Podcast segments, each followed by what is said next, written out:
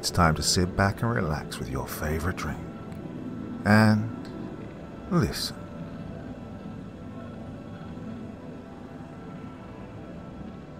I'm a Freemason, and I have some stories to tell you. Part 1 Why would a man break the oath he took when he became a Freemason, you might ask? Well, things have gotten pretty scary before the lockdown, and I need to have my testimony somewhere for the world to know what's really happening.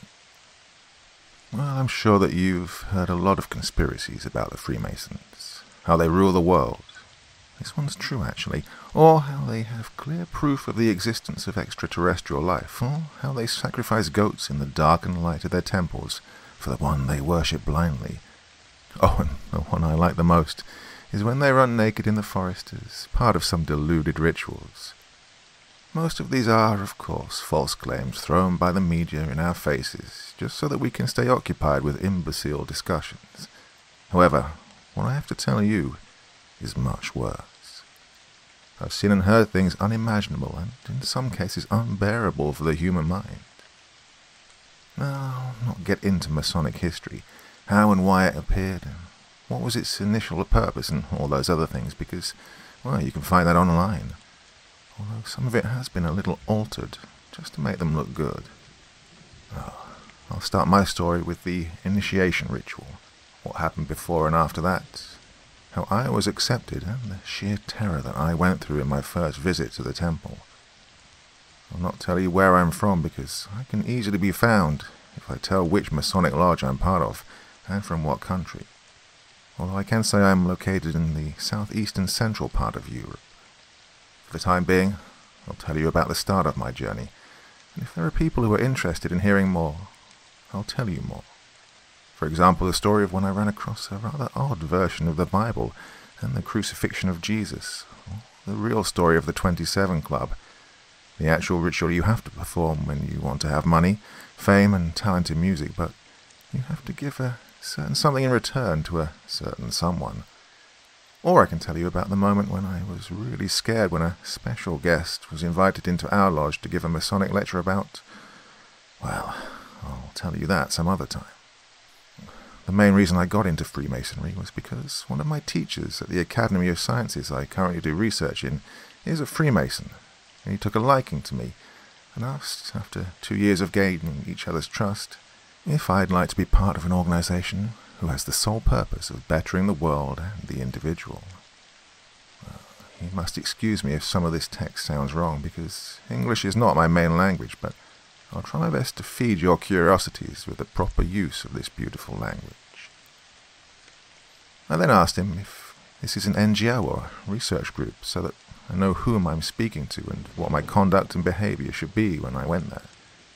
He said it directly.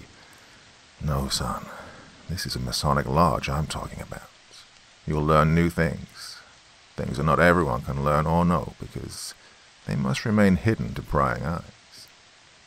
Now, we're looking to bring in a few bright young people, such as yourself, because we're beginning to grow old and weary. Can't do our duties properly. I mean, son, look at me. I'm 92 years old. I could die tomorrow. I need someone to take my place, who can that someone be other than my best student in this whole academy? Professor, thank you for your kind words. I have to say that you have my full attention and my curiosity.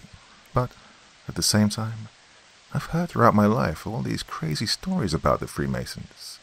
So I um, don't know what to say. Uh, I'm sure you heard about the fact that we are Satanists. Or we can talk to the devil, am I right? Or maybe we can talk to the dead as well.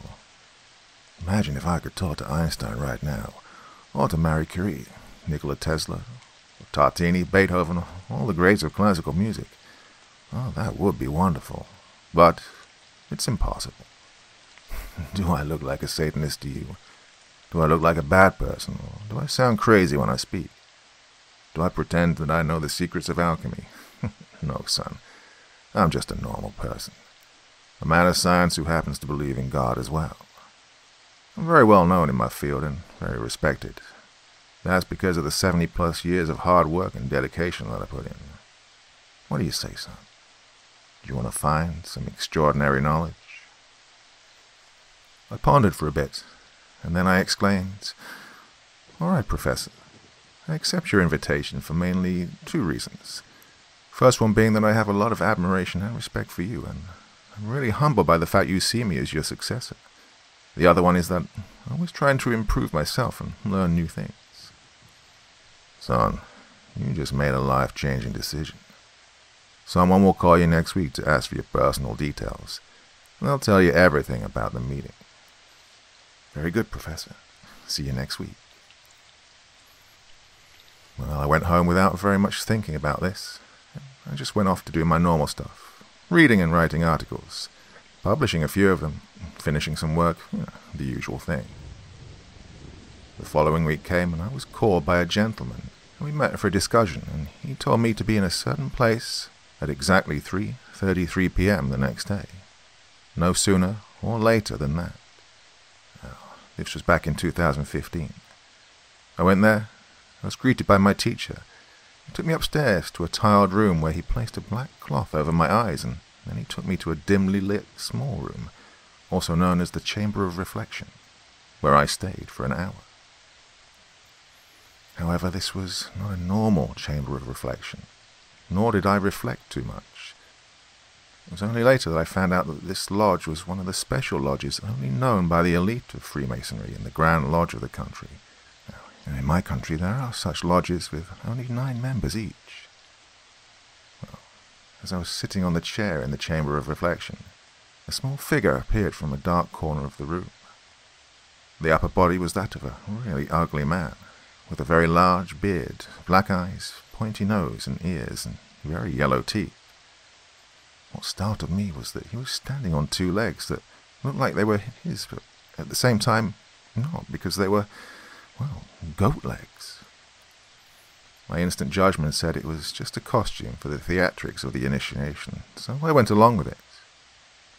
He asked me the following three questions, written on a very old piece of paper, for which I had to answer yes in order to go on with the ritual. Number one.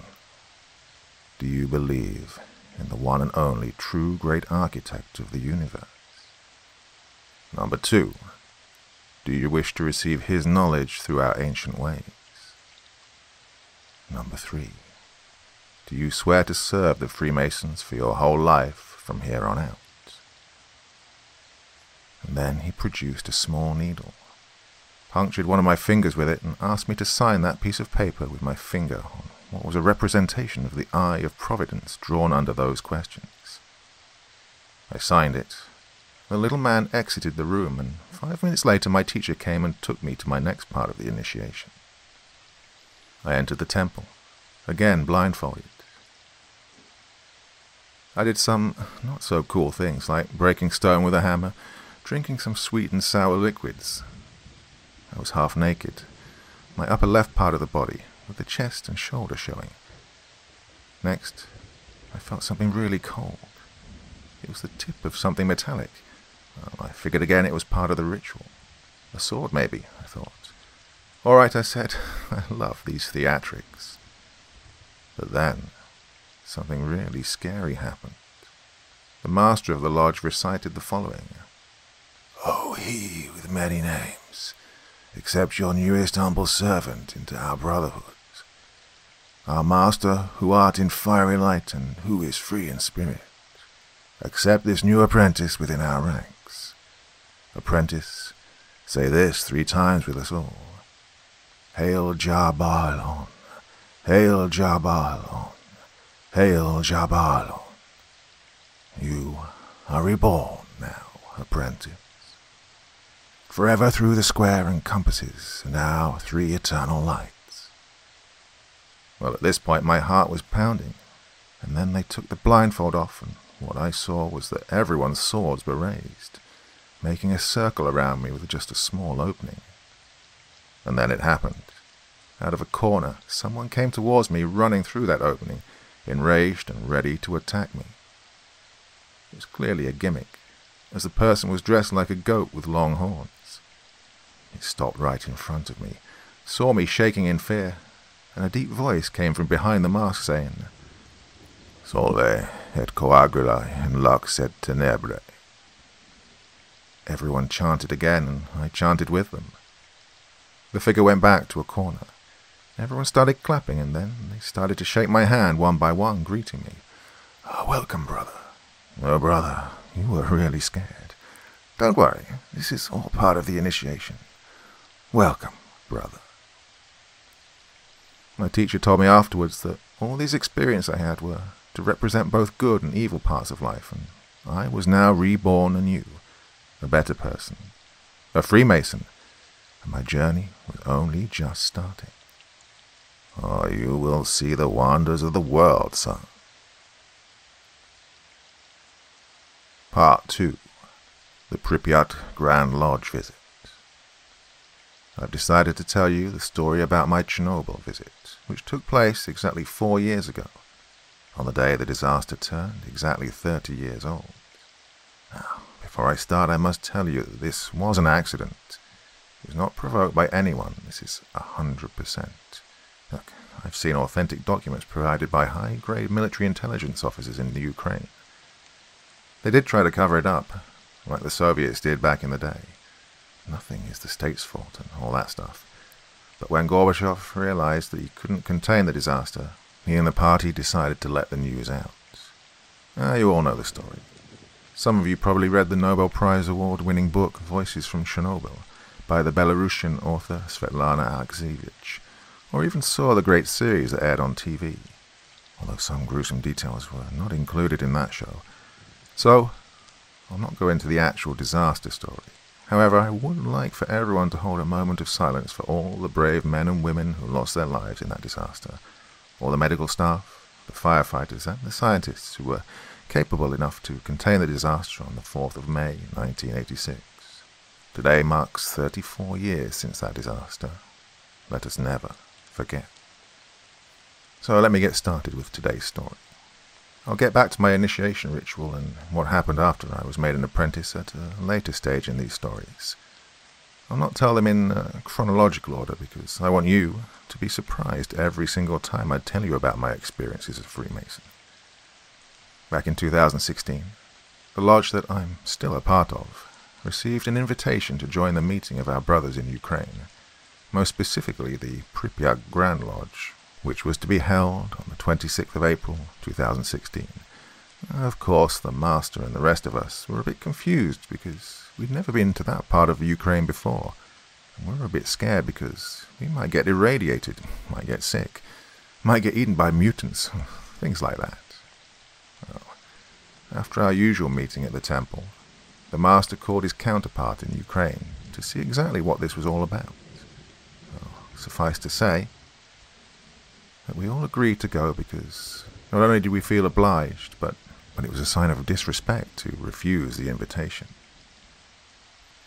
About a week later, we had three cars come pick us up at the temple, and with the trip being just a bit over 17 hours, we stopped and slept the night at one of our brothers' hotels in Moldova, and the next day we were near the city of Pripyat, where we were greeted by our brothers with handshakes and triple fraternal accolades. We got acquainted, and they actually had prepared a tour for us to visit the surroundings of Chernobyl where we saw Reactor 4 and the Duga 1, and then we went to have a typical Soviet lunch, like they used to when the USSR was still a thing. Then we went to visit the ghost town, and we stopped nearby the Red Forest. We were all equipped with dosimeters and hazmat suits, of course. While we were nearing the Red Forest, our Ukrainian brothers told us that we'd go somewhere to have our meeting, and then we'd go and sleep in a secret hotel that only the Masons know about. After this, military personnel pulled in front of us and escorted us to an underground bunker near the Red Forest. We descended to the third floor below ground of the facility, where we had the meeting. Our master had a speech prepared, and vice versa. After the meeting had ended, we went on having our normal brotherly banquet. However, this is where things started getting strange. The food was nothing like I'd ever seen before. The wine had multiple colors at the same time. There were some sauteed mushrooms that were phosphorescent green, and the meats were very tasty even though they were looking like they were really overcooked. But on the inside they were very tender. The potatoes were turquoise, and the fish were a very pale pink with crimson tails. And, well, I was sitting thinking, is this food real, or are they joking? Are we supposed to eat the damned rainbow in here? But the most interesting thing was the tea that they served at the end. The hot tea smelled like hot summer mornings, then changing to the smell of petrichor, then to the freezing smell of snow. It was like all seasons were trapped in that one cup of tea. We were, of course, a little bit scared to eat the food, but our brothers told us there's nothing to be worried about, as these were some ultra rare foods that only 333 people in the world know about. After we finished, the master of the Pripyat Lodge raised his glass. Drink this final glass of wine, my brothers, and let me lead you to see the greatest secret of Chernobyl. You will meet Vovkulaka. Then we went to the fifth floor underground, where there was just a cage. Inside it, there was a man. Help me, please. You got me trapped in here. Of course, I was absolutely outraged, and I whispered to my professor, What is this nonsense, Professor? Why do they torment a man like that? And even though I whispered, the master heard me and said, You know I speak your language, right? I know what this looks like, but I can assure you that shortly something that will change the way you see this man will happen. And then he started chanting some Latin phrases, threw some liquid on the man, and then claws started growing out of the tips of his fingers, hair growing everywhere. His clothes were slowly tearing apart. The man seemed to be turning into something else, something not of this world, something unholy, evil, and unnatural. Soon, razor-like teeth started growing from his mouth, his eyes turning a dark shade of crimson red. His metamorphosis was complete, and the man was, no longer a man, but a huge, monstrous type of wolf. Mortals, one day I will escape this prison, and I will kill you all. Mark my words. You have had me confined for the last four hundred years, since that day that I tore apart your lands. I will escape someday. I will end this world in blood and fire. I was absolutely petrified. I stood still for the next ten minutes or so. My teacher, though, was as calm as they come, meaning that this was something usual for him. I was left wondering how many horrors there are in this world, what things exist here, what darkness lives on this world with us. The master took out another liquid, threw it on the creature, and it started shrieking, letting out sounds not of this world. After that, it turned back to that man again, and we left.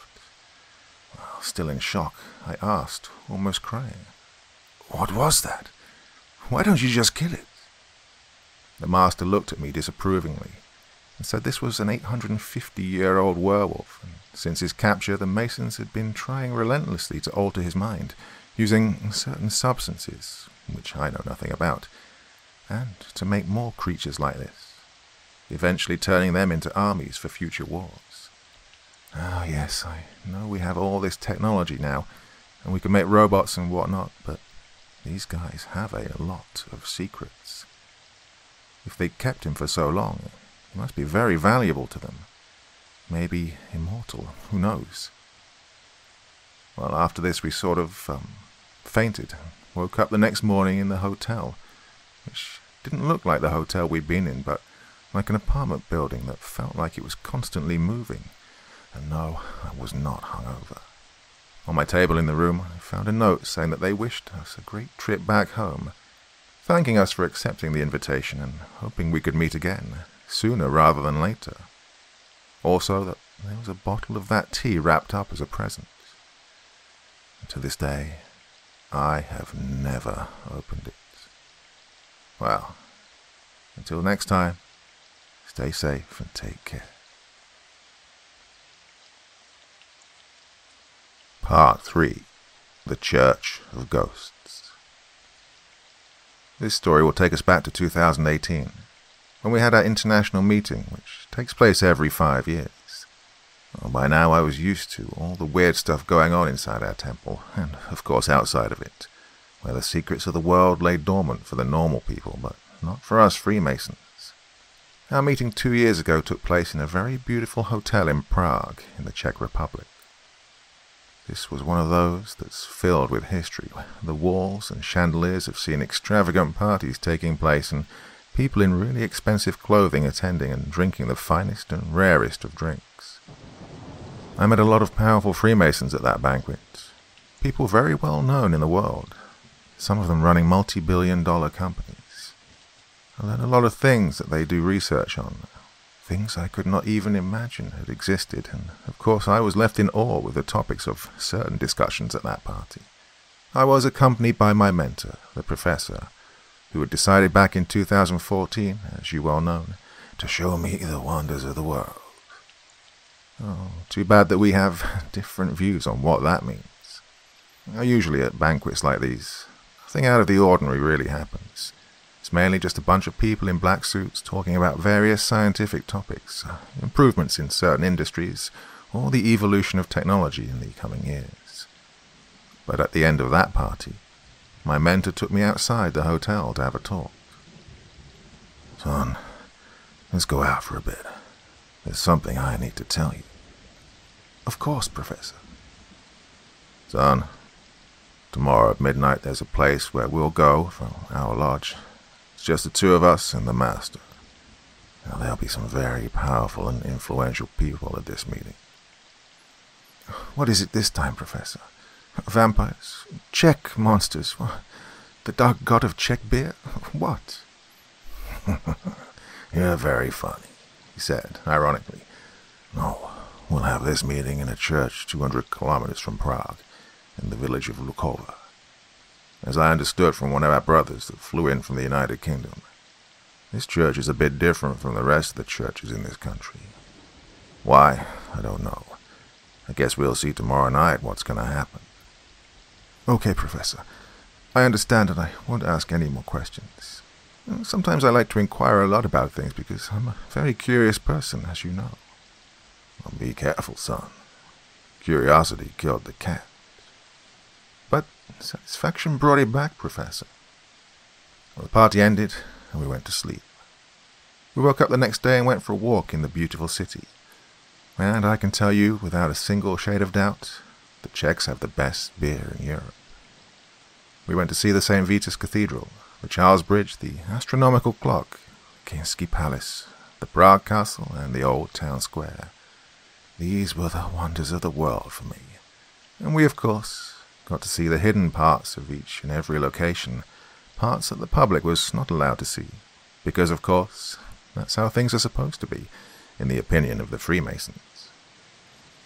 Then we went back to the hotel, changed into our usual black suits, black tie attire, took our aprons and gloves, and we went outside the hotel at about 9 p.m. to meet the driver who would take us to the church.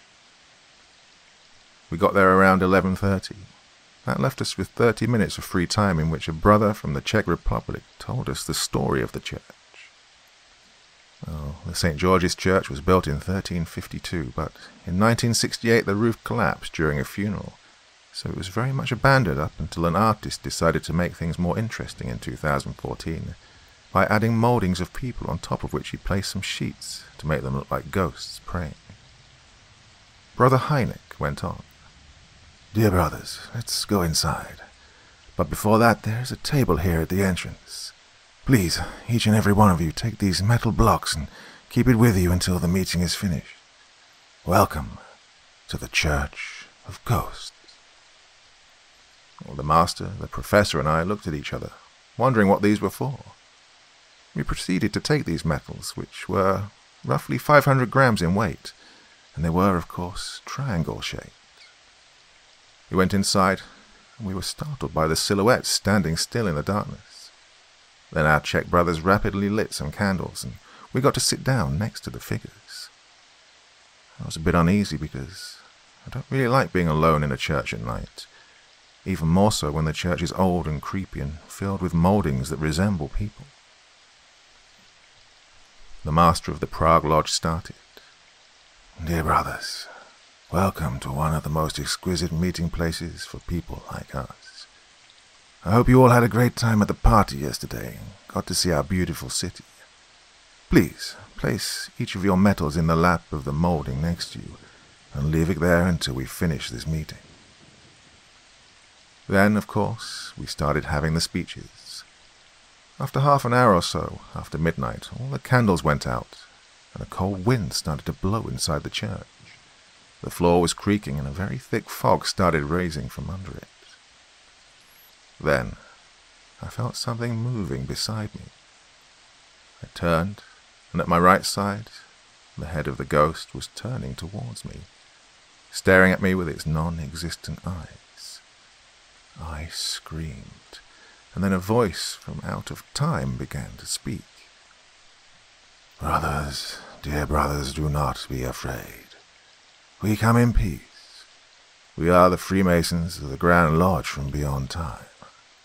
We have been here for many, many eons, silently watching you to see if you're doing your jobs properly, and we could not be prouder than we are right now.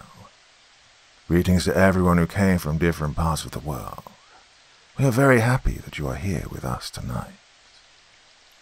And then another one started.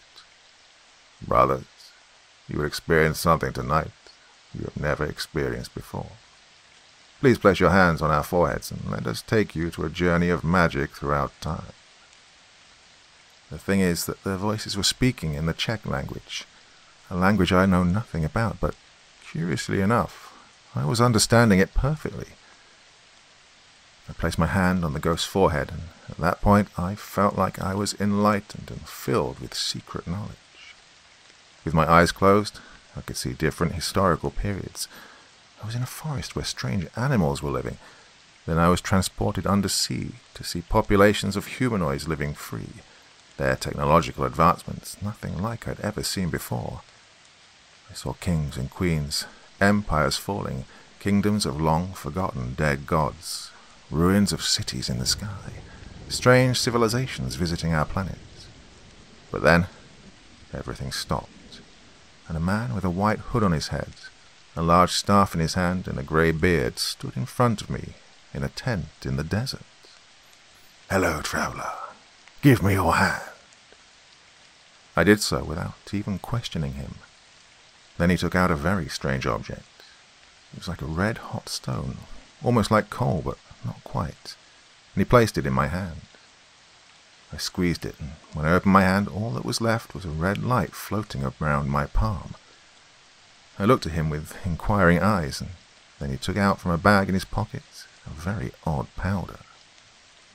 Then he placed the powder inside the red floating light, and with his scepter smashed it, yelling, Tria, Tria! And a large explosion occurred, knocking me over, but not hurting me. I awakened some minutes, well, at least for me, later in the church with my hand extended. In my hand there was the metal block, but its color had changed. It was golden. Of course, I couldn't believe my eyes. My mind was already buzzing with all that I'd seen in my short journey. Brothers, vivat alchimia. This is our gift to you. Please be careful on your future journeys and take this gold home with you as a way to always remember your experience here tonight. So long, dear brothers. I checked my watch. It said 6.30 a.m. I looked at the gold triangle. On it was the representation of the exact same ball of light I'd held in the palm of my hand. The sun came up in the sky, and everything was back to normal. We went back to Prague, none of us saying anything for the next few hours. We just sat frozen and bewildered with our magical gold in our hands. I was seeing not only the wonders of the world, but also the riches of the world. Part 4 The Horror at Hoia Forest. I used to be one of those people who did not believe in the supernatural monsters, demons, vampires, and all the things that should not be. However, for the past six years I've been constantly proven wrong, and I was shown by forces beyond my reach and understanding that we are not alone. We were never alone and we will never be alone. I've seen things that can churn your stomach, that can make your heart stop beating or even question your existence. This time I'll tell you about one of my vacations that I'll never forget and that I wish I could take back. As you know from the stories you've heard so far, strange things seem to follow me ever since I had the fortune to become a Freemason. No matter what happened, I always managed to stay lucid and keep my composure until the very end of these strange occurrences. For us Freemasons, summers are usually off. We don't have any kind of official gatherings. However, we do meet like friends in the white meetings, as we call them. We just eat food and drink wine, like normal people. I've had many of those. Some of them really pleasant because you get to talk to some good people about great things. But there are also evil people there as well, so it's kind of a battle of forces between good and evil. Some of them want evil to reign supreme, and some of them want to destroy every vile thing that the Freemasons stand for. Their temple of lies will fall one day, and their false god will burn in the purging fires of all that should protect us. Well, last summer, before this whole crazy pandemic happened, I have a story about this as well. It'll come later. I don't want you to be scared more than you are right now. Well, we were invited by some Freemason friends to spend a few days on a lovely property just a bit outside of the city of Cluj, Napoca, in Romania. A very beautiful city indeed. Great food, great people. You should visit if you have the chance. Most of us have regular 9 to 5 jobs, of course, so we decided we should spend a weekend there. Booked a flight, and we got there in about an hour on a Friday night. The property was filled with one room little houses so that all brothers could relax and rest well. We went in, made ourselves comfortable, changed to casual attire, and went outside to socialize. The property was placed in the heart of nature, far away from inquiring eyes. It was surrounded by a thick forest called Hoia.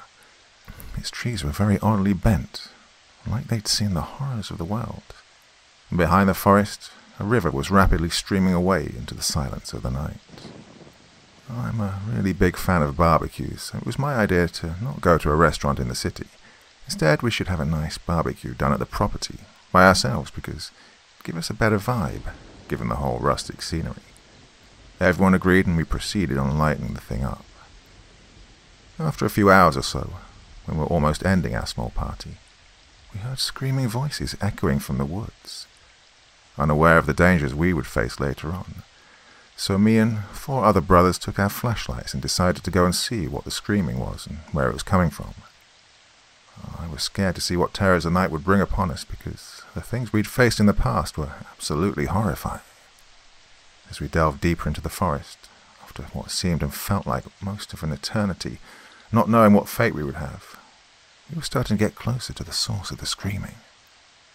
As we were approaching, we started seeing the river, and on its edge there was a woman wearing a white dress that seemed to be made out of clouds, almost vaporous. And then she turned. Her face was the whitest white I'd ever seen.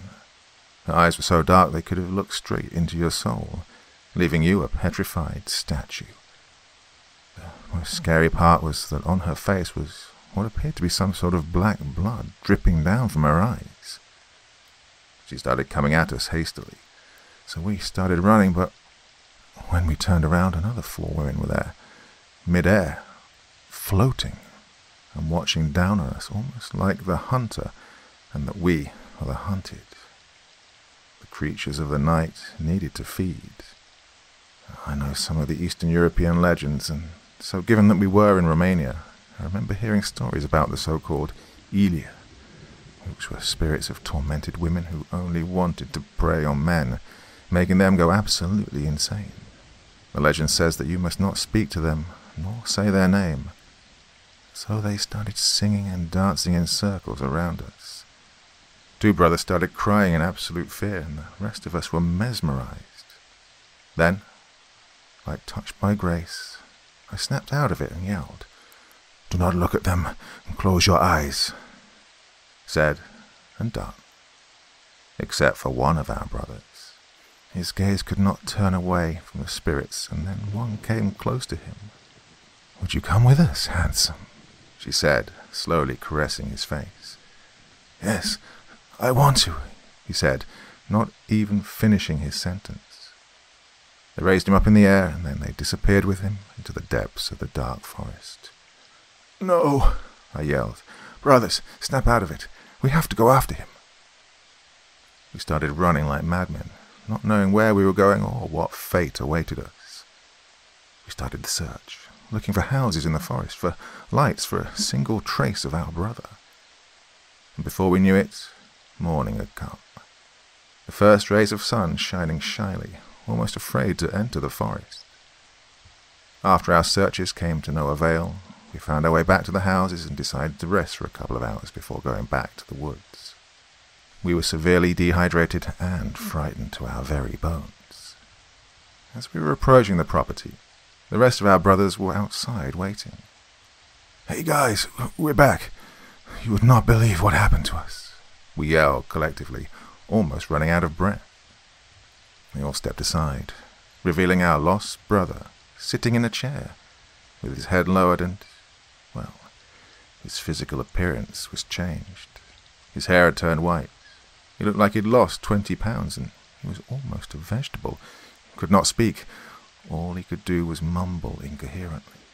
We told them what happened. They were in shock, but they also knew what horrors live with us in places where we humans should not go, and they understood the grave situation we were in.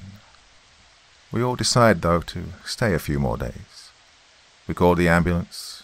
We invented some story about how he'd woken up like that because obviously we couldn't say the real story. They took him to the local psychiatric hospital for tests where he is still confined to this very day. After a few days had passed, the doctor called one of us and the diagnosis was severe schizophrenia combined with dementia. The doctor told us that our brother was having hallucinations about five women who were trying to take him away from the hospital. And other times he would just dance by himself in a padded room. Oh, brother, I'm sorry we could not save you. Truly sorry.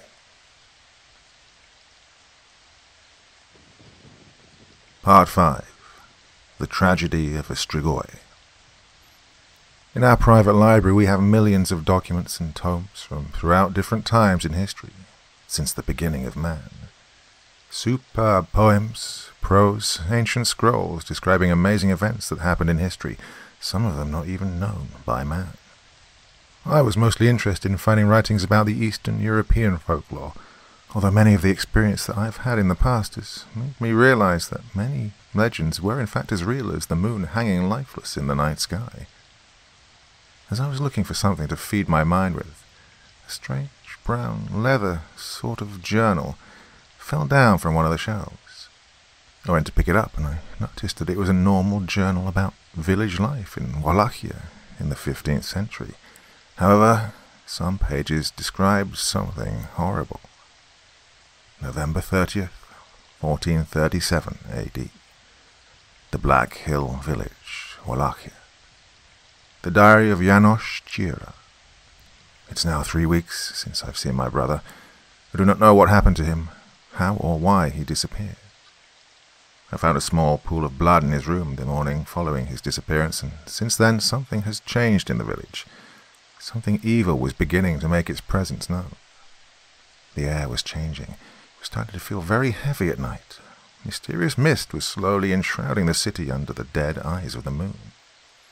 People started disappearing regularly, almost every week, their screams echoing in the night. Doors were bolted shut. Garlic was hanging outside every house now, and slowly the village was turning into a graveyard. I decided to hold a meeting with the rest of my companions at the Lodge of Eternal Light so that we could see if we could discover what was going on and if it could be stopped. The evil cut clean at its root. Brothers, I have called you here tonight to put an end to this insanity. Something is taking away the village folk, and it's our duty to make sure that this has an end. Have any of you seen anything out of the ordinary lately, besides the obvious screams and bad omens floating around in the village? Uh, Brother John, you may speak. Yes, sir. Uh, last night I was doing my nocturnal round on the streets. I felt some presence walking behind me when I was turning corners, its steps doubling mine.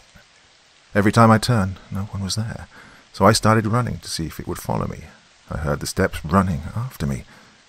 I turned my head for a second, and when I turned it forward again, an unnatural shape was standing in front of me, and it said to me, Mortal, I will eat your soul and drink your life right here and now. Standing in fear, I started praying to God, while the thin silhouette was laughing mockingly as tears fell down my cheeks.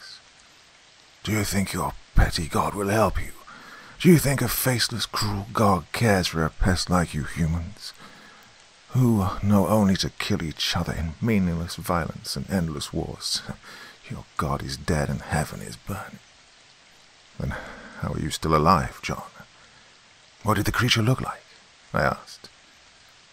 My only salvation was this little bottle of holy water which I threw in the face of the creature, and this silver cross which I got out, pointed it like a weapon towards him and he started shrieking and hissing, covering his eyes at the sight of the cross. Oh, sir, the creature was thin, very pale, its eyes an evil shade of red. He had claws, and his mouth was bloody.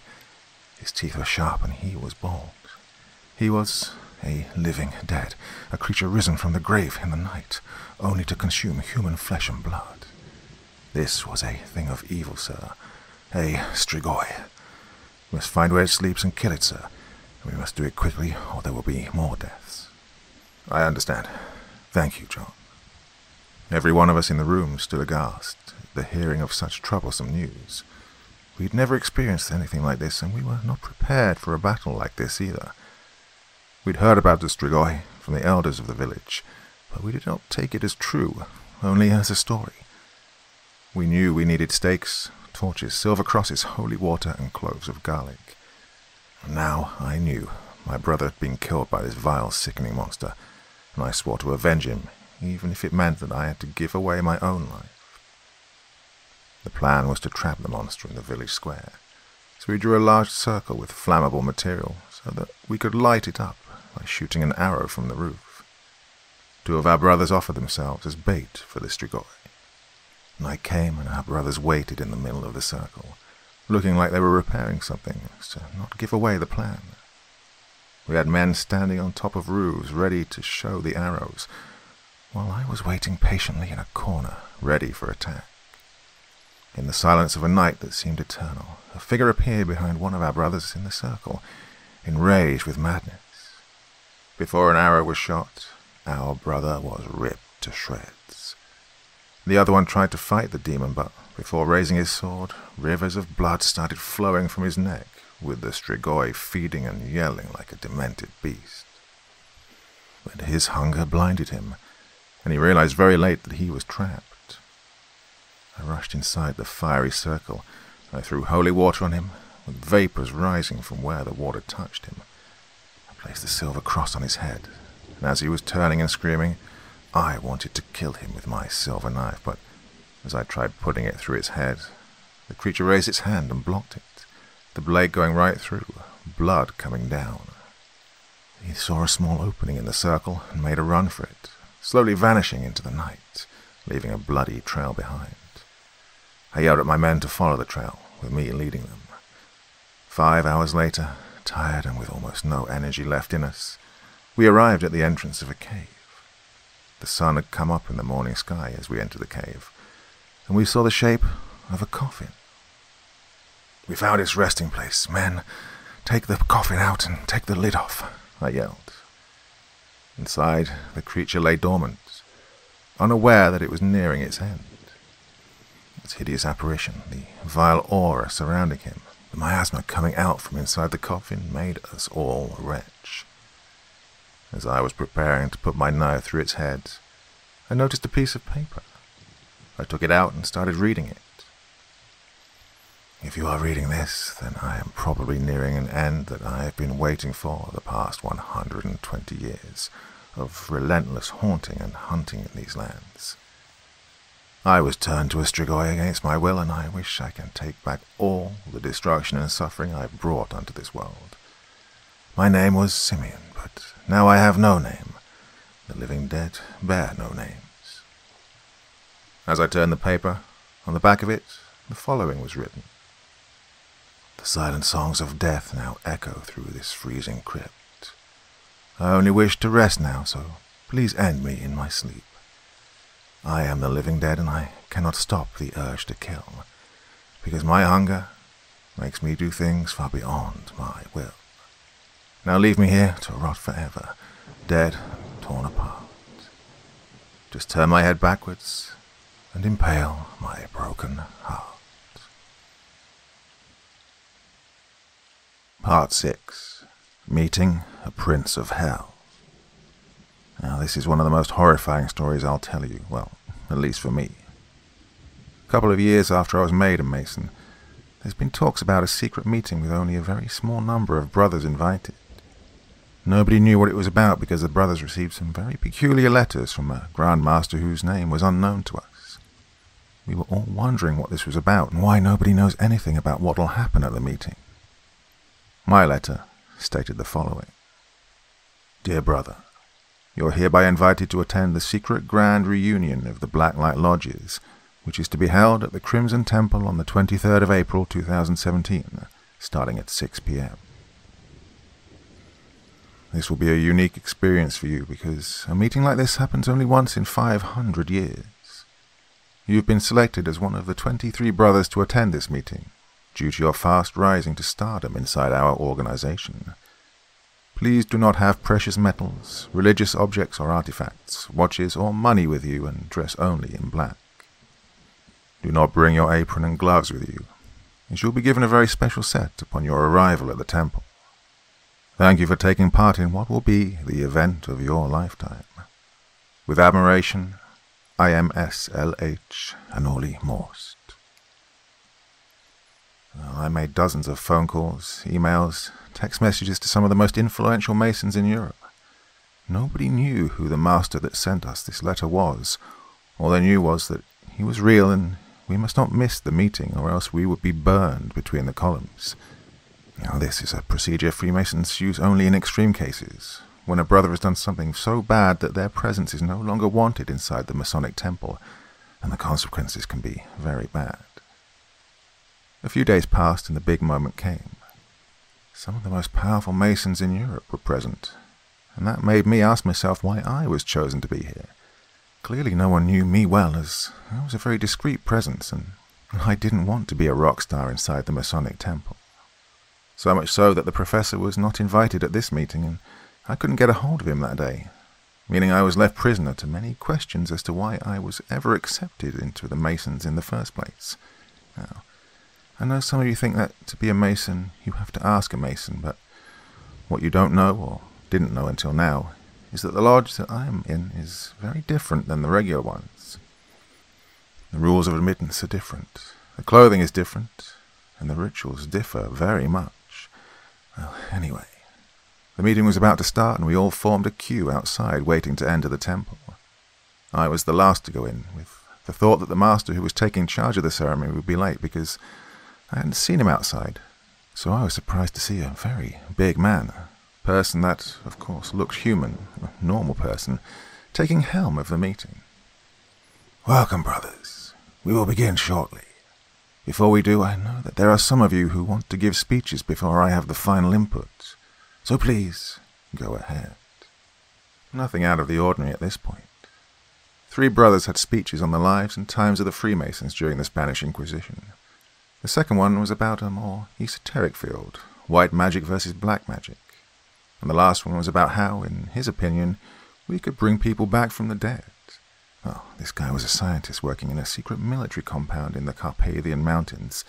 His eye was twitching when he was speaking. He was thoroughly convinced that everything he was saying was achievable. I decided not to judge because of all the crazy things I'd gone through. I mean, Right now, bringing people back from the dead was another topic that the Freemasons could successfully experiment on. Well, after everyone was finished, we tapped the floor, as we usually do because we're not allowed applause. Thank you, brothers, for your wonderful inputs. I also do believe that it's just a matter of time before we'll be able to use black magic inside our temple as a way of protection against the one who wants us destroyed. Now, at this point, all the candles in the room turned to a purple flame, while the man raised himself from the seat and then let out a diabolical chant. Infernal lights, show them my truest form. And then he transformed so fast that one might say the man was never there. I'll try telling you how this demon looked, although I feel a sense of dread and my hands are sweaty and shaking just thinking about it. The demon had two lateral horns that went sideways from where his ear should have been. He had two additional horns starting from his forehead and going back. His eye sockets were two bright flames, while his mouth was breathing steam between those sharp fangs that he had. His whole body was engulfed in flames, and where its stomach should have been, it was only an infinite black darkness, with tormented screaming of lost souls coming out. His torso was somewhat like a huge bloody mouth with one eye in its center, an eye that was moving rapidly up and down, side to side, like it was searching for something, searching for another soul to add to its ever-growing collection. The demon held a fiery trident in his hand-like claws, and then he hit the floor with it, producing a hot wave that made us all feel instantly like we were in the pits of hell. A diabolical voice began. Brothers, courageous brothers, I only come to you once every five hundred years. Rejoice, oh, rejoice. I am Mammon, one of the seven princes of hell, your second leader after his infernal majesty. The letter you all received was sent by him, and he picked the ones with the greatest potential to do his bidding. I will now pick three of you, and I will grant you a few wishes each. So, Brother Neris, Brother Sarin, Brother Zeman, come forward. But know this, nothing is free in this life, so be careful what you ask for. I can only give material wealth or things that can produce it, and that's it. At this point, being absolutely petrified with horror, almost wetting my pants, why would you wish for something as insignificant as money? Your life is short as it is, and this gift is not for free. Brother Neris, speak. What does your heart desire most? Majesty, I would like to be the owner of the most powerful bank in the world and to gradually become the richest man that has ever lived on earth. So be it. This will cost you fifteen years of your life. A fair trade, I might say, said the demon. Brother Sarin, you. I wish to own an island. I want a fleet of the most expensive cars in the world, huge mansions, businesses that make hundreds of millions of dollars, and I want my family to have money for two hundred generations from now, without risk of going bankrupt. Very well. Thirty years of your life is the price. This means you only have forty more years to live, and then you will come live with us, deep down in hell. Brother Zeman, you're the last one. This better be good. Master, I wish to own all the gold in the world. I wish to have trillions of dollars. I wish I could buy off everything. I wish that my money could feed the greed machine of humanity and before finishing, the demon yelled, Silence! We have a non-believer here with us, an intruder, a false brother, someone who wants us destroyed. You, over there. He pointed towards me, and I was absolutely sure that he would cast me to hell for eternity. You, are you a true Mason or not? Yes, of course I am, uh, with all my body, mind, and soul.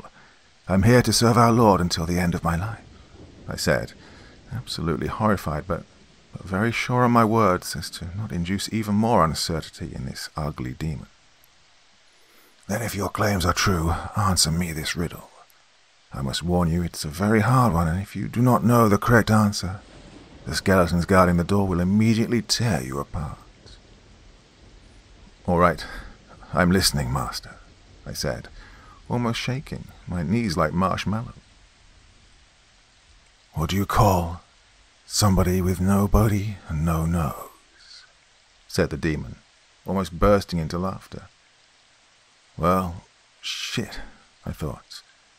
Nobody knows? I answered. And then he started laughing like crazy. you should have seen the look on your face. I was just fooling around, god damn. Oh, I haven't had a good laugh like this in five hundred years. Thank you, brother. You are excused. You may return to your seats. I turned around, thinking, God, I almost pissed myself, and this, this beast is in the mood for stupid jokes. Although I wonder, why did he pick me specifically? Do they watch me? Do they see me as a traitor, or was it just a random choice? Then he returned to asking Brother Zeman to finish his request. And I wish money would rule the world forever and ever. Very well. This will cost you your very soul. You will pay your debt in the future, not now. But you will not know when. You will only hear distant growls and barking in the distance. Know then the end is near. Oh, brothers, it has been my pleasure. I must return home, where I will send your regards to the princes of hell. It's been a pleasure. We will keep on watching you, and I will see you soon, down there. So long. Then he vanished into thin air, and everyone stood silent. The three lucky brothers started hugging one another like they'd won everything and lost nothing. Oh, the greed of mankind is ever present in weak minds and lost souls. Part 7 To Catch a Spirit. This story takes place again in the beautiful country of Romania. Of course, many of you know Romania for being famous for, well, Dracula, for the Trans-Făgărașan Road, for the beautiful beaches of the Black Sea, the Danube Delta, all the natural otherworldly wonders we encounter in the Carpathian Mountains. Well, this story is about a lesser known place, one that's filled with history, magic, and, well, it's seen many things in its over 2,000 years of existence. What I'll tell you about today has happened on our last meeting of the past year. I was involved in a really big project at the Academy, so I didn't have time to think of anything else except this. It was about the Dacian Wars that took place in the years 101 to 102 and 105 to 106 between the Roman Empire, led by Emperor Trajan, and Dacia, led by Decebalus. Both wars had been lost by the Dacians. So, as I was reading, writing, and taking notes, printing case studies, and doing other things we do in academia when we research certain topics, the professor came into my office. It was around noon or so, and I was already hungry. So he said, Hey, son, how are you? I can see steam coming off your head. You're really into it, eh? Yes, Professor. I find it fascinating. Hopefully I can manage to pull it through so we can get that grant the Academy needs. Oh, I'm sure you'll do just fine. Listen, you want to take a break and have lunch? A friend of mine that arrived last night with business here in the city, so he wants to eat some traditional food. And maybe see some of the main attractions. He is a uh, brother as well, in an Italian lodge, and he's been working on finding if other realms exist for the last 55 years. I'd love to, Professor, but I really need to work. But, But did your friend find anything up until now? Well, we've seen a lot of crazy things happening during these last few years, and it'd come as no surprise to me if he did, but he keeps his work very secret, so I don't know anything. Well, I'm not taking no for an answer here, son. It can wait, and you need to eat. So come on, let's go. Grab your jacket. It's freezing outside. Okay, Professor. I am really hungry, so let's eat something. We went to my car and started driving to the hotel where his friend was staying. We arrived there, the Grand Marriott, and as we were waiting in the lobby for him to come, I noticed the elevator doors open and a man in a really nice suit come out. He had a very long white beard, almost like the wizards in the movies.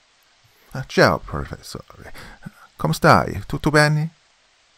Ah, Vincenzo, you know I don't speak Italian, even though it's an absolutely beautiful language. Uh, Please, meet my student, apprentice and protege, Brother Mason as well. Ah, that's formidable. Nice to meet you, young man. Vincenzo Bianchi is my name. Already a brother, huh? That's very good. The professor must really like you a lot. Pleased to make your acquaintance, Vincenzo. Yes, he's my mentor, and I've been a Mason since 2014. And are you liking it so far? Do you have any nice experiences to share? Well, yes. Uh, we went to Prague and, well. Hush, young man. we all know what's happening and need to keep the secrets well hidden. And then we got back in the car and I drove to this traditional food place that we always like to go to when we're in Romania. We do have some offices there for the academy, so when we go there, we usually stay for a couple of weeks, do some research, and then go back home. We arrived at the place. It's really rustic, really good food, amazing wines, and a proper place for good talks. Vincenzo, um, what do you do back in Italy? What is your field of research? I asked, almost forgetting what my teacher had told me. Well, young man, I study the dark arts, black magic. I have been trying for so long to find occurrences in history when or if they could bring people back from the dead, or if they could go to uh, the other side. So mostly the art of necromancy. Of course, I can't tell you anything about it right now. I am on the verge of a major discovery that will change the way we see the world, young man. Hmm, interesting and scary, Vincenzo, but isn't that playing God? Why should we, humans, mess with the natural order of things? Why should we take back what belongs to the earth? I asked, intrigued and mildly upset with this type of research. God. What does God have to do with this? Nothing. I do it for the progress of humanity. Now, imagine if we can trap the spirit of a mind, of a genius. If we had Nikola Tesla, Einstein, the classics of music, Beethoven, Tartini, Rachmaninoff, Dvorak, Mozart, or um, Marie Curie, Picasso, Van Gogh, or every single great mind of the world.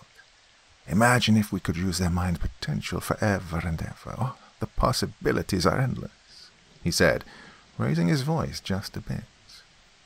I remember that the professor had told me something exactly like this when he invited me to join the Freemasons. Yeah, that's strange. And then the professor's phone rang, and he started speaking. Yeah, hello. Yeah, good to hear from you. Yeah, of course we can. Yeah, we leave next Sunday, so we can be there on Friday and leave straight from there. It's a bit cold for that. Yeah? No, my apologies. I didn't mean to upset you. Uh, Look, yes, I understand. What's going on, Professor? I asked, seeing him a little startled. We have a meeting next week at the Sarmizegetusa Regia in the Orăștie Mountains in the winter. Can you believe this? The invitation came from the Dacian Draco Lodge, and these brothers are very attached to the old ways, so we'll be wearing wolf heads and old Dacian-like furs on us. I mean, it sounds very nice, Professor, doesn't it? But it's not like we'll have the meeting outside in the night. Huh? Surely they must have a really nice temple up there. I said with Vincenzo, just listening and watching us. Well, it's exactly what they want. 10 p.m., we'll have a short meeting outside of the sacred area where they'll light up bonfires. It'll be interesting, an incursion in history and the old ways of these people. Oh, then I have to come too, Vincenzo exclaimed. I want to see this as well. Professor, I trust you can arrange this, yes? Oh, don't worry, Vincenzo. You'll be the guest of honor. Then we went on having some amazing food and wine. Ah, these guys in Romania have really great wines, by the way. You should definitely check them out if you ever go there. We finished, and then we went to the Marriott, where we had some coffee. Vincenzo, see you soon. Come over to my office if you have some free time. We'll chat more. We all shook hands then and went on to our homes, and the days gone by. And then Friday morning came. We had the driver pick us up, and we picked Vincenzo up and went on a six-hour trip to Sarmizegetusa. We arrived there around 5 p.m. Our brothers from the Draco Lodge were already having fun. They had barbecues going, smoked cheeses, meats, the traditional turika and palinka. Everything was absolutely amazing. Professor, this is really nice. I really like it here. Yes, son. Good place to be. Vincenzo, you having fun? Si, certo. These Romanian brothers are so nice with us and very hospitable. Really nice people, Noroc. Oh, by the way, uh, Noroc means cheers in this context, so good luck. So the night came. We stopped the party and went to have the proper ceremonial meeting at the sacred zone. Each of us were given a large wolf's head, which looked very real, and some furs to keep us warm. The bonfires were burning away in the night, and the stars were looking down on us. We were sitting on these very old wooden chairs, traditionally decorated by our brothers, and the master of the Draco Lodge stated, Welcome, brothers. Thank you for your presence here. It's very good to have you with us tonight. We invited you to come here because we wanted to show you how one of our rare meetings looks and what the nature and the Carpathian forest sound like at night. We have a very special guest with us tonight, coming from Italy. Welcome, brother. And so they all started chanting in the Romanian language. I understood some of it, but not all. Then a mild wind started blowing. The leaves were rustling, and we started hearing all the animals in the woods howling, chirping, making their normal animal sounds. Soon we were surrounded by wolves, deer, bears, wildcats, boars, birds. They were all looking at us, studying us. Brothers, here in this part of the country, we are one with nature. We never disturb them, and we are bonded to them, so it's like a symbiosis between man and nature. A very beautiful thing, said the master of the Draco Lodge. The animals returned to the woods after they'd finished their research on us, and we returned to our ceremony. Professor, this was amazing. Yes. But before finishing, my mentor collapsed violently on the ground, gasping for air. Professor, Professor, are you all right? Talk to me. I yelled with tears in my eyes as Vincenzo's eyes turned white and he started chanting old Latin words. But the professor was gone, dead to the world in the darkness of the Carpathian night. Then a black smoke started rising from his body into the air, and Vincenzo was chanting more rapidly and more loudly, and the smoke seemed to stay in one place, like it was obeying Vincenzo's calling. What is this? What are you doing? I screamed, not understanding what was going on. This is the spirit of the professor. He knew he would die tonight, so he asked me to keep his spirit here for a few more years, because he's not ready to leave this realm yet. Then from the night, a voice thundered. Brothers, I'm still with you in spirit, even though my body is laying there on the ground. Brother Vincenzo, I have seen the other side. It's a cold place, filled with tormented souls and infinite screams. The knowledge you search is there, but it's extremely difficult to get it. Vincenzo then yelled at me. I can't keep him any longer. Go over there in the shed and get me the large glass ball. Hurry up. Said and done. I ran and retrieved it and placed it under the spirit. He then chanted one more time, and the spirit was trapped inside the ball. A black smoke with small thunders inside. So he was, indeed, a necromancer. He did know, after all, how to talk to the dead or control their spirits. If we ever let him out, young man, he'll go to the other side and will suffer for eternity. We must keep him in a very safe place. I will take him with me to Italy and put him in the Vatican hidden temple with the rest of the artifacts. Will we ever hear him again, Vincenzo? Yes, of course. I'll try to make him talk from the inside. If he ever needs you, you must come to Italy. Uh, without hesitation, I'll come as fast as I can. The next morning we arranged for the body to be sent back home, where I arrived soon after. I made all the necessary arrangements for his normal funeral to be held properly, and, and after that we gathered at the temple to mourn our beloved brother in a Masonic funeral ritual. Gone, but not forgotten. Thank you for everything, Professor. Part 8 Welcome to the years 3142, 5793, and 12375. About two and a half years ago, I went to an international event that was connected to my research. Now, you've probably figured it out by now, but I'm a historian. So, this event took place in Geneva, Switzerland, and its duration was three days. First, it was history, then physics, and the last one was just networking between the two groups, meaning cocktails, food, and talk.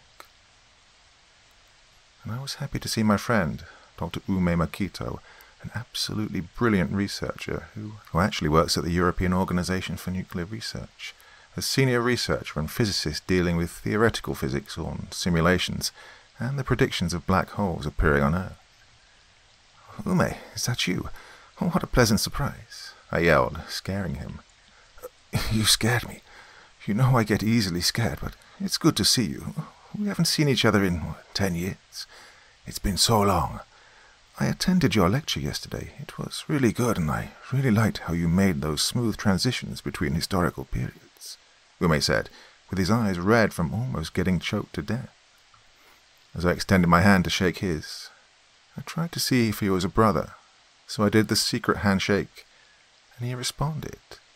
Oh, Ume, since when? I asked him. Three years ago. Now, listen, do you want to have dinner tomorrow night? There's something I need to show you. I discovered something that will blow your mind. Oh, man, why does this always happen to me? Please tell me it doesn't involve demons, witches, or dancing skeletons. He took me aside and whispered to me, Cut the jokes. This is really big. I will not tell you now. See you tomorrow at 8 p.m. at this address. I have to go to CERN right now. It was a pleasure, as always, Tomodachi.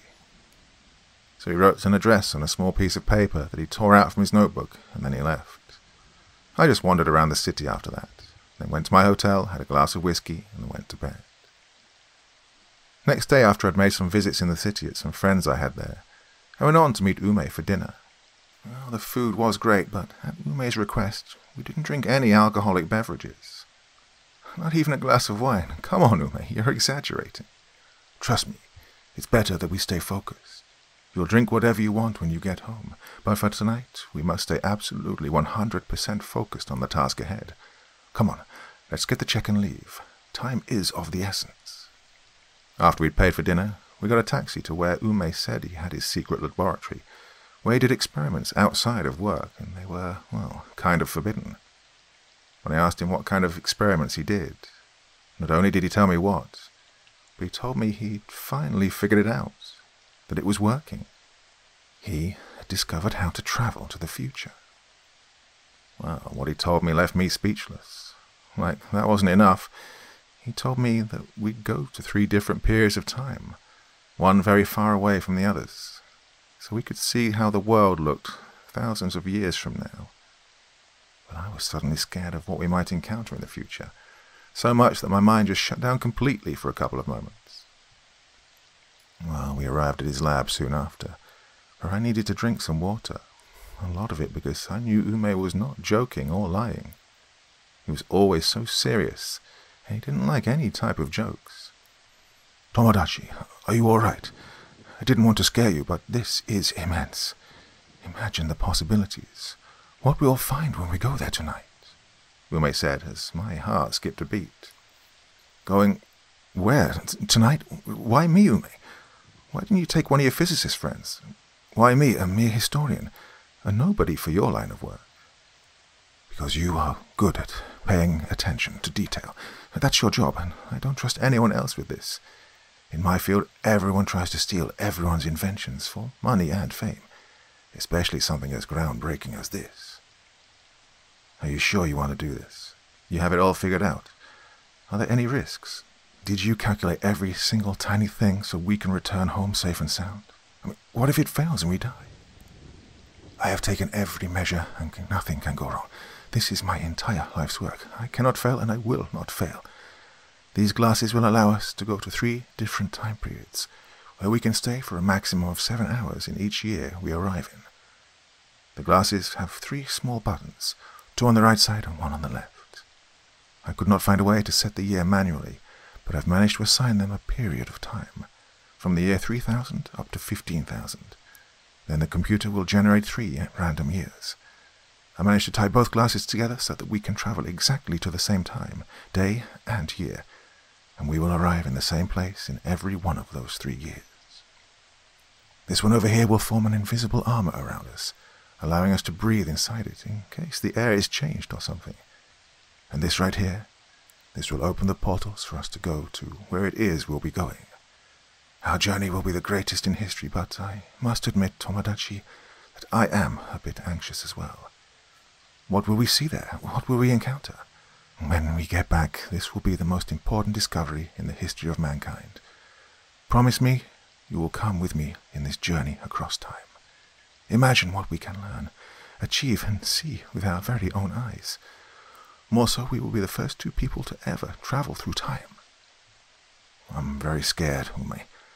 but knowing the hard work and dedication you put into your work, as well as all the struggles you've faced until now, to be where you are, I will come with you, but my question is, do you think they'll ever let you go public with this major discovery? Look, let us get back first. Of course, I imagine they probably will not let me go through this gigantic step for humanity, but I do believe that progress is inevitable. Let us take this journey then. I bow to brilliant minds and to the progress of mankind. He then gave me the glasses. We both said a prayer, hoping to return safe and sound. We both pushed the button for the portals to open, and before me stood an oval-like opening, which looked watery, about three meters high and one and a half meters wide. We looked at each other, nodded our heads, and pushed the button that generated the year we were going to. And then we went through. Year 3142.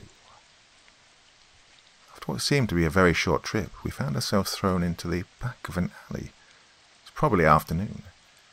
After we'd recovered a bit, because the trip really shook us, I asked, Where are we, Ume? Oh my god, it worked. I don't know where we are, but let's keep a low profile. Uh, we are both wearing suits, so this is a timeless piece, and hopefully we will not be seen as outsiders. We started walking between the high, black, grey, and dark blue buildings, and we started seeing people driving in what seemed to be cars, I think, but in the form of large ovaloid capsules with just three metallic wheels like in those fancy science fiction drawings.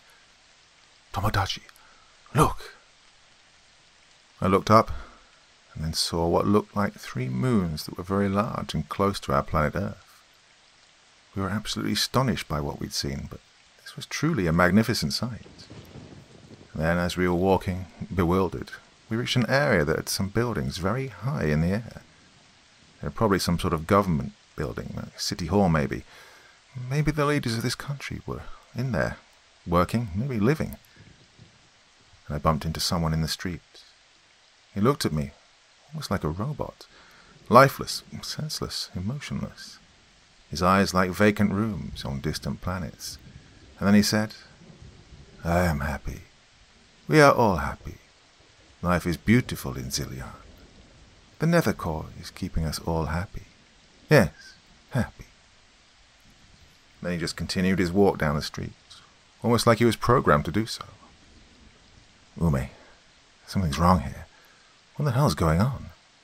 Let's go over there and grab a newspaper and see where we are. Yes, it is. I smell something really bad in the air, like a polluted smell coming from a tire factory. Can you smell it too? Yeah, come on. Uh, hello, can I have today's newspaper? We are happy here.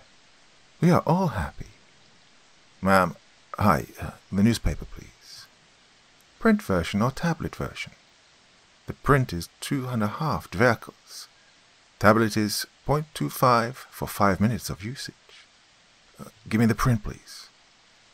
On the first page it was written with capital letters. People of Zillion, be happy. Nethercore watches over you every single day, delivering you the best conditions of life in our beautiful city. Remember to take the happiness pills three times a day so that the world can remain the same, beautiful and joyous. Make sure to never be late at your jobs. Eat well only from trusted sources provided by Nethercore, and be sure to donate 75% of your income to Nethercore so that we can continue to function properly. You support us, we watch over you. And remember the rules. Number one, curfew starts at 10 p.m. and lasts until 6 a.m. Anyone caught outside during those hours will be shot on sight. No exceptions. Number two, the Nethercore Marshal Police can verify if you take all your pills. If you fail to comply, you will be imprisoned for two years at the Obsidian Asylum.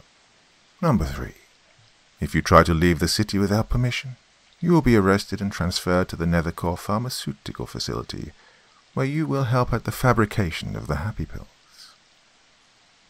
In other news, Earth One's population is being kept at 200 billion people due to Nethercore's population control policy. Do you want to work for Nethercore? Enroll today at our HQ or call 1 800 576 384, and a state agent will guide you throughout the procedure. We predict that Earth 3 will be colonized in the next 15 years, so we can live happily over there as well. Tomodachi, snap out of it, Ume said to me as I was left to my own thoughts.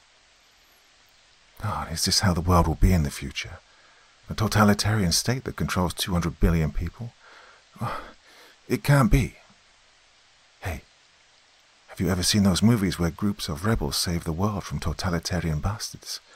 I'm sure evil never wins. Now, come on, let's open them up and move to the next year, whatever year that may be. Ume, this is too much to take in. Come on, we only have 30 minutes left.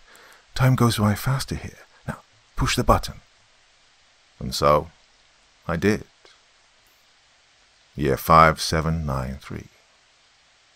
We arrived in the middle of a war. As soon as we landed, we were greeted by a military man with a huge weapon. I'm General Burrows. What the hell are you guys doing dressed up like that?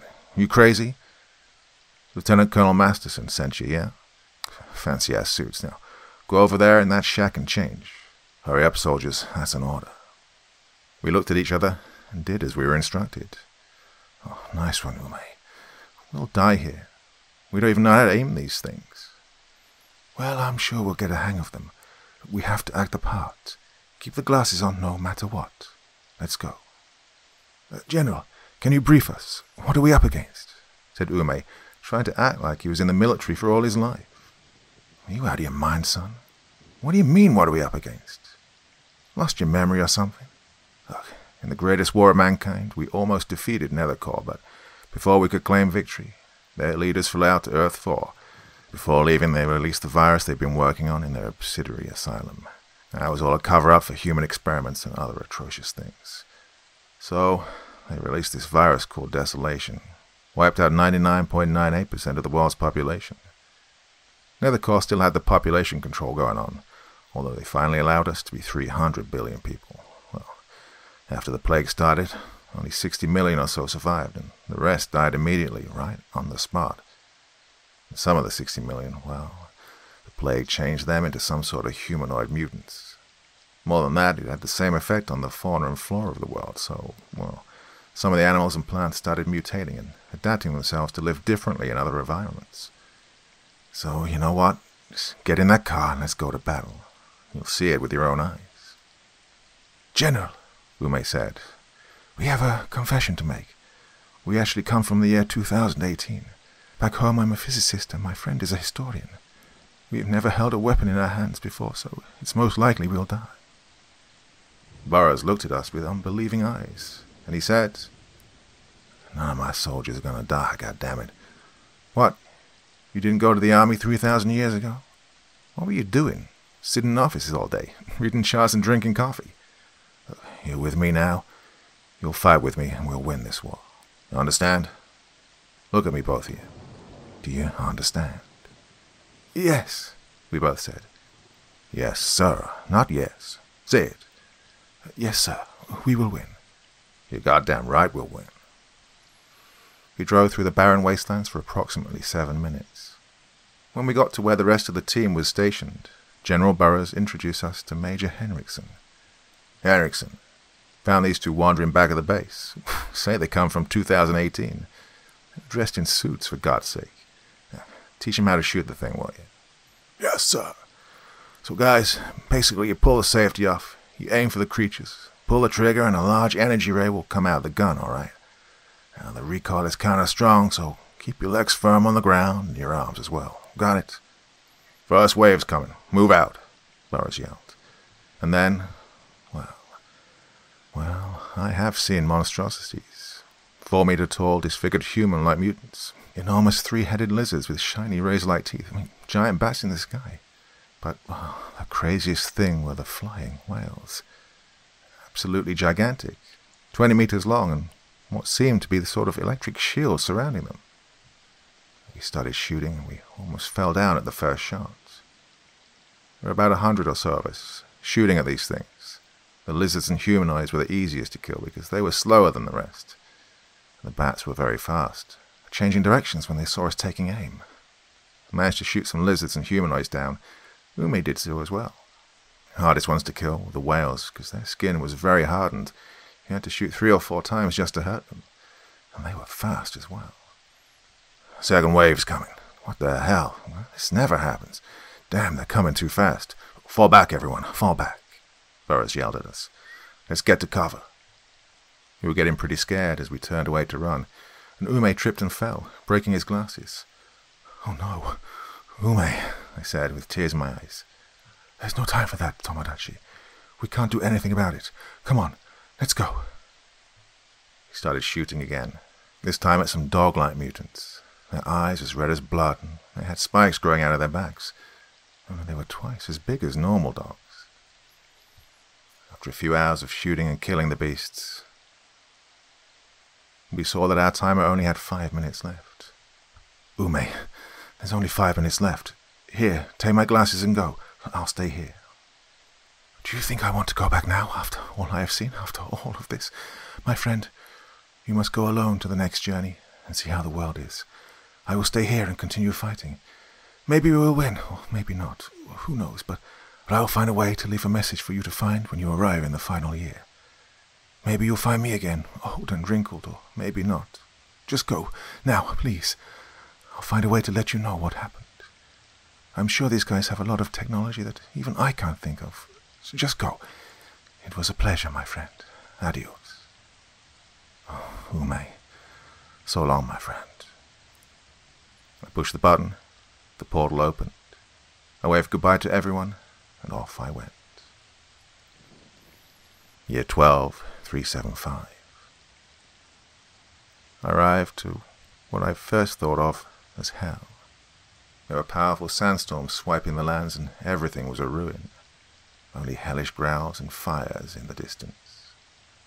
The earth had been scorched, and probably, I mean, not probably, no, the air was a hundred percent not breathable, and the planet we'd once lived on had no human life left on it. I was looking around with amazed sadness. I started to see a red flickering light in the distance, so I started running towards it. As I was approaching it, I saw that it was surrounded by a colorless shield, making it easy to see that it was a holographic message from my friend Ume. Dear friend, as promised I have found a way to leave you one last message. After you left, we managed to kill all of those bastards that day. Even though we were absolutely drained of energy, we managed to do it. I made friends with everyone here. I learned a lot about their technology, and they made me one of their chief physicists. Pretty cool, huh? So anyway, we continued the war for eight more years, but our numbers were dropping. People were beginning to get sick and die, and so we decided to fly to Earth 3. We barely made it out alive. We left in the year 6001, using some very powerful and fast capsules that sent us directly to Earth 3. I am one of the last ones leaving. What we'll find there, I do not know. I would have liked to see what it's like to go with you to the next and final journey before getting home, but, well, I think I got the better deal right. I mean, I'm going to another planet. Can you believe that? What you'll find in your last journey, I do not know, but I want you to return home safe and sound. I know you'll never be able to sleep the same again after what you've seen up to now, but, but at least it's better in 2018. Things are great in that year, even though there's still some crazy things happening. But at least you don't have to take pills that give you a false state of happiness, or, you know, you don't have to fight giant and ugly mutants, right? Oh, I killed a lot of bats, by the way. Got really good at that, but, well, we lost in the end. Push the button now, Tomodachi. Go back home and drink that glass of wine. You deserve it. I wish I could come back with you, but I can't. Be safe, my friend. All the best. After hearing his voice for one last time, I pushed the button and the portal opened, and I went through, with tears in my eyes. Home, at last, a glass of red wine in Ume's memory. Part 9 Vitam Aeternam even when you get used to seeing, hearing, feeling, and experiencing things that should not be of this world, there can always be some situation or occurrence that can shock you to your very bones. Well, this happened some three or four years ago, when we were invited to, of course, not in an official capacity, just as regular people, I guess, to a large dinner that took place in what looked like an abandoned castle, surrounded by a thick forest, almost looking like a place where you'd be lured in and then you'd never get out of. Well, of course, at that time I was accompanied by the professor, and, curiously enough, we were the only two people invited from our lodge. Now, I say curiously because usually the master is the one that gets the invitation to a certain event, even if it's not an official one. That made me believe that either the master was not welcome there, or that he actually attended some similar dinner in the past. Of course, I wasn't worried about it, but to be honest, I was starting to kind of get bored with these parties in some way, and a bit scared because, you see, um, the locations in which these banquets usually take place have some sort of ancient evil halo surrounding them. Well, the invitation came from a certain Ivan Negru, of which we found out, after thorough investigation, was the owner of the castle, although he was rarely there.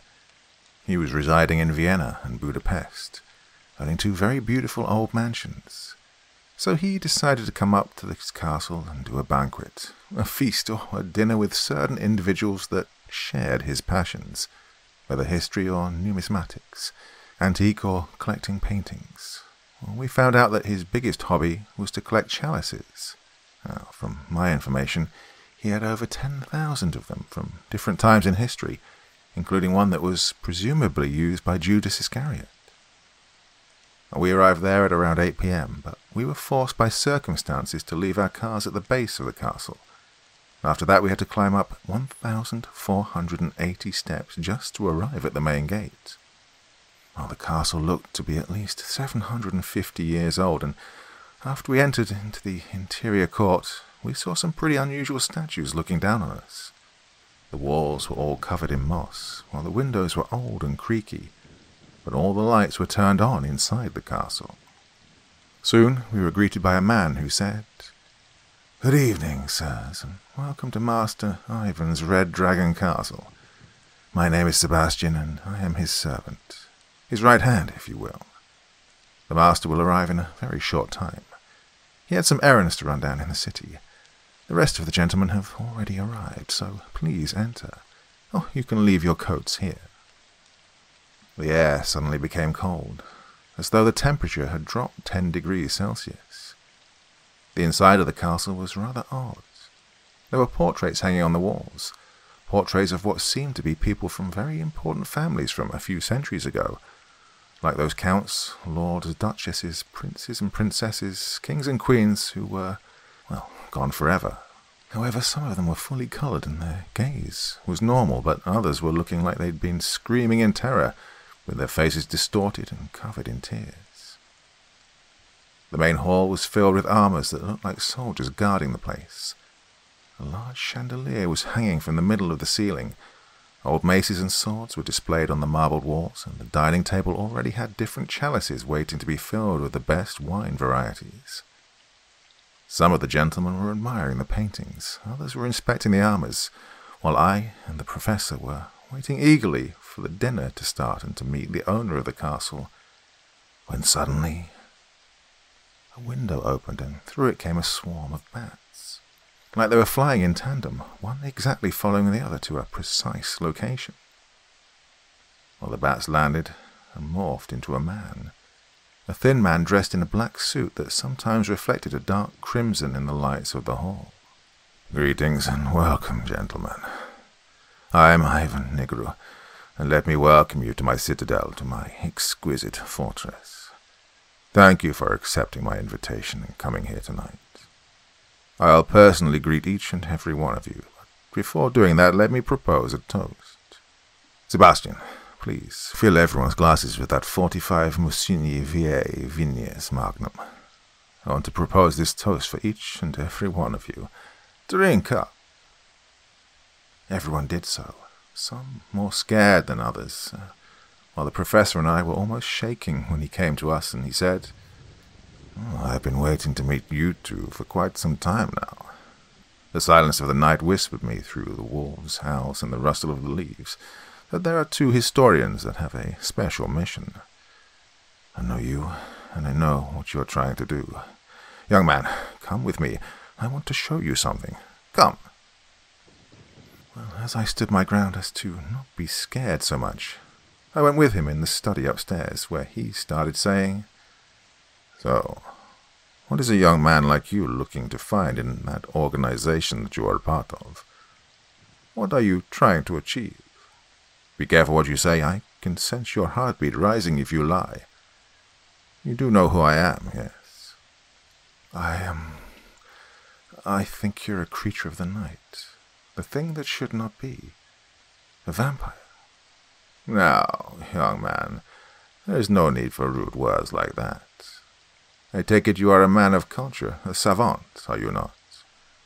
Now take a look over here at this painting. Do you know what that is? Listen, Ivan, if you plan to kill me and drink my blood, just do it quickly, please. Silence. Answer the question. Do you know who that is? Yes, that's Vlad Dracul, or Vlad Tepes, or Dracula, as most of the world knows him. Correct. He was my great, great, great grandfather.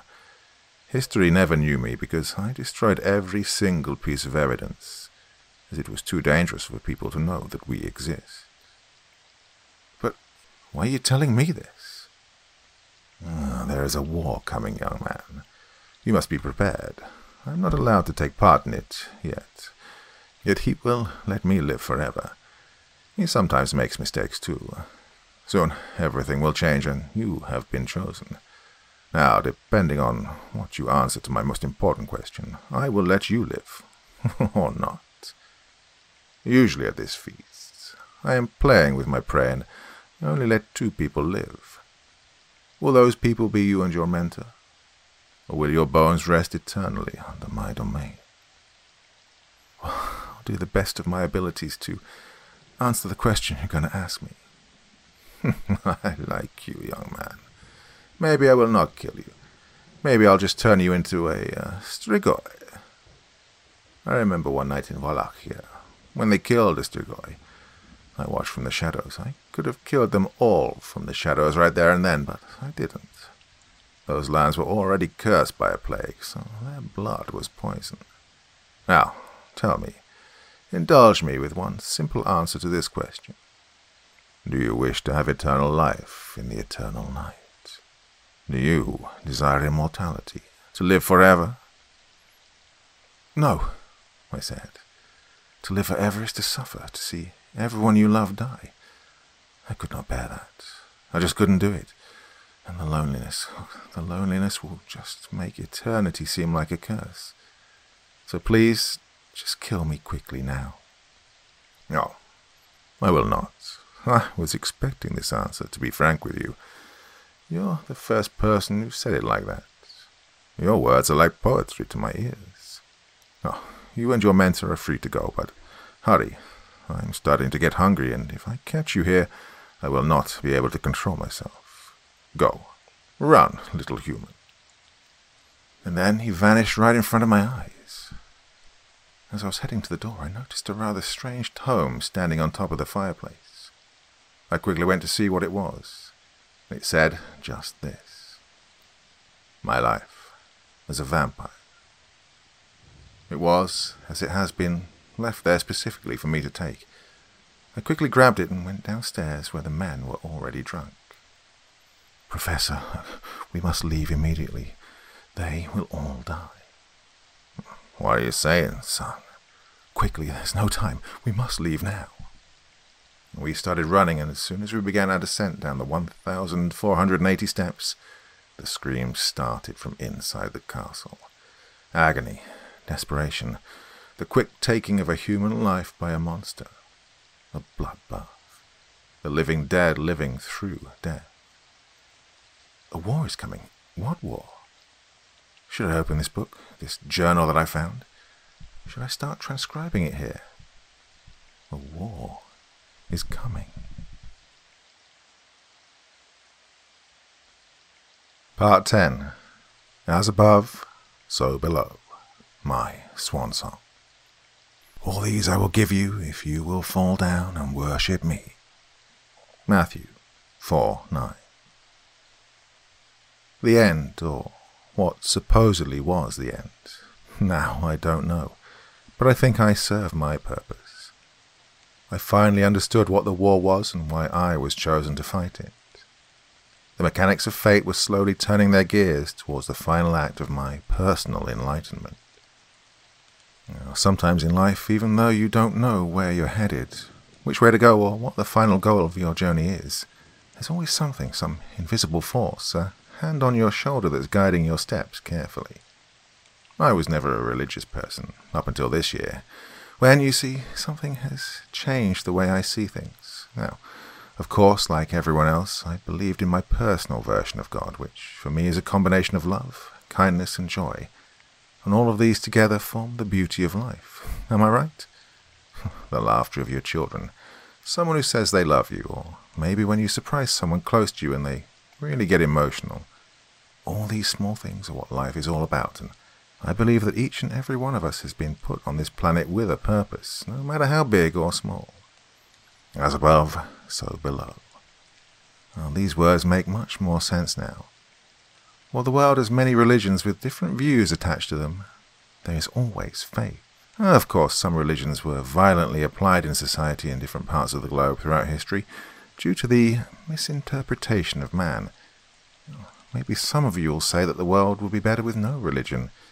Maybe that is true, maybe it's false, but, well, this story is not about theological debates or about arguing which religion is better. Let me tell you the story of my final meeting with the Freemasons. Ironically, this was the first meeting without the professor. So, I was a bit sad at first, knowing that my mentor and protector was now gone. What started as a usual day for me, going to the office, doing research on ancient Eastern European religions, uh, was ironic once again. Just a normal day at the office, after which I went to the meeting with the Freemasons at the lodge. The meeting started, but something strange began happening. One of the walls began shifting to one side, revealing some sort of shrine, an altar, which I'd never seen before nor did I know existed. Another secret revealed. But what was it for? Act 1 The Blood Oath. The master started chanting something that made no sense to me. It sounded like a demonic language. Now soon, Soon after that, the walls began changing and blood was dripping from the cracks.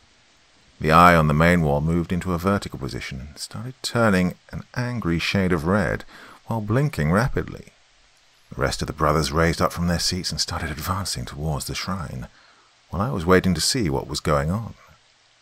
Each and every one of them was pulling out a knife, and while at the altar, they began cutting the palm of their left hand, and blood started flowing into one of the three goblets. Soon after that, when it was my turn to do it, I went to the shrine and I kicked one of the blood goblets. But the blood just went back inside it, crawling slowly.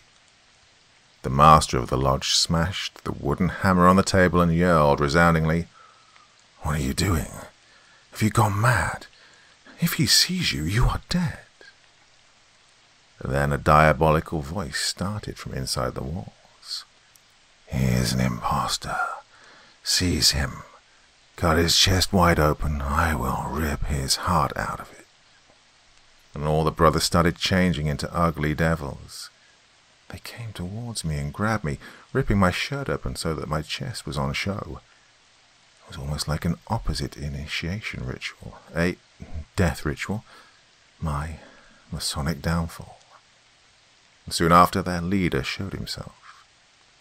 It was the same goat from my initiation as a mason, but this time it was real, in flesh, blood, and bones. Their masks had been fully removed, and the puppeteer had shown his true face.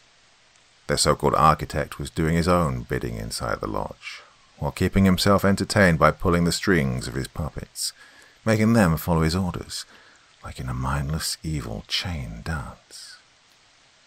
So much so that with every move, every single heartbeat, I was acutely feeling it in my throat. I finally thought that I was done for, that my journey will end in defeat. Left alone to my own devices, I called for help in my own head, yelling desperately in my mind for someone to come and save me from the vile, wretched, and repulsive monstrosity. A fiend that was only feeding on fear, pain, and angst. He drinks tears and eats souls, a destroyer of all things beautiful and the greatest deceiver known to humanity, the seducer of man, Satan. Well, he approached me, and while he pointed his index finger at my heart, everything stopped and went dark. I found myself in a place where agonizing screams were echoing throughout an infected air. I saw live skeletons of people who were swimming in hot lava, screaming endlessly while the torture never stopped. I was on what seemed to be some sort of a metallic boat, and with me there was a hooded man. He was guiding the boat to an unknown destination. Where are we? Where are you taking me? I asked. This is hell, and I am the one who leads some of you to what will be a life of eternity, of soul devouring, agonizing afterlife. You've been trying to destroy the architect's creation, and he is not happy.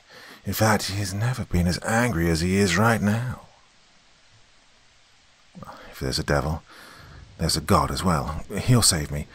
I was doing what was right for my world, I said to the guide. It's too late now. God is dead. No one has heard from him in ages. That is your prison for eternity. He then pointed at some sort of ziggurat that was made from flesh and bones, and on its surface people were spiraling to the top.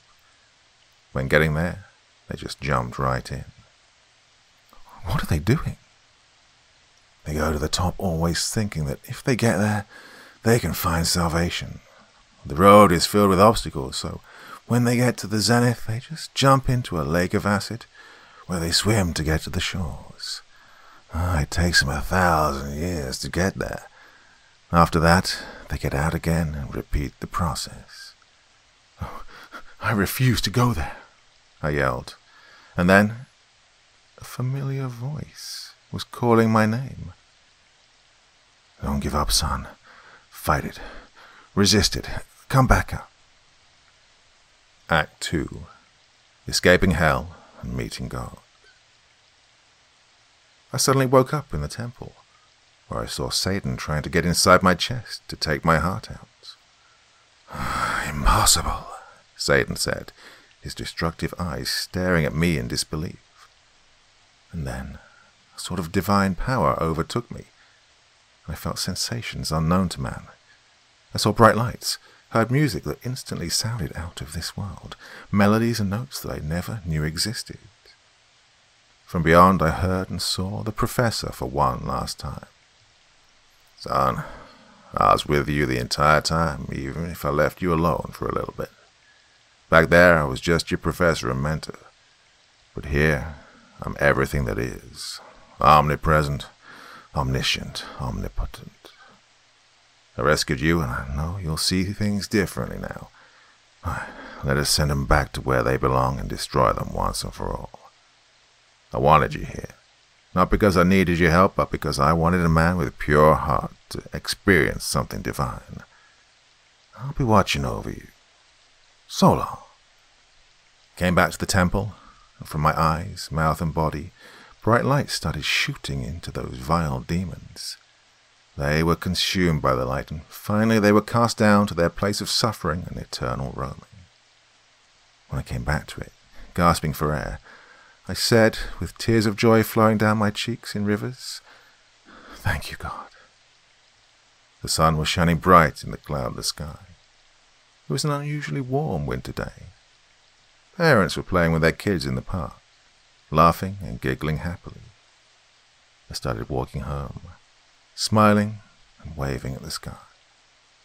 I had been given hope. Life is beautiful.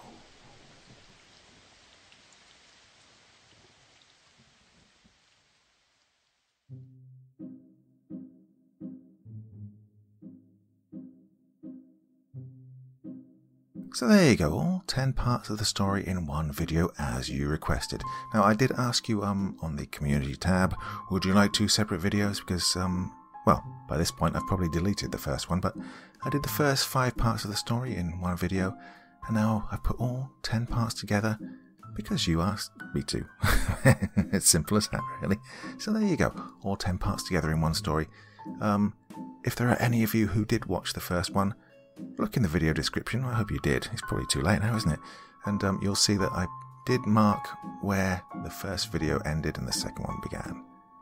This really isn't making any sense, is it? I mean, by this point, you've probably um, joined this video much later after the original one has long since disappeared. What on earth am I talking about? You know what?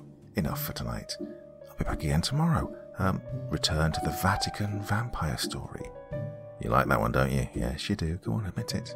Well, until then, very, very sweet dreams, and bye bye.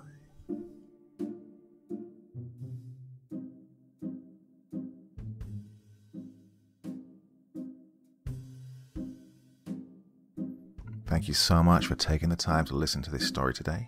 Really means a lot to me and to the author of the story, of course. Well, if you want to know more about me, I'm pretty much everywhere on social media. You can find me on Facebook, Twitter, Instagram. You can download my music on SoundCloud. Um, I've got a Patreon if you feel like. Throw me a dollar or two. Very much appreciated. And of course, on Reddit, I have a place where you can leave stories if you want me to read one that you've written. Well, hoping to see you all again very soon. Till then, sweet dreams. And bye bye.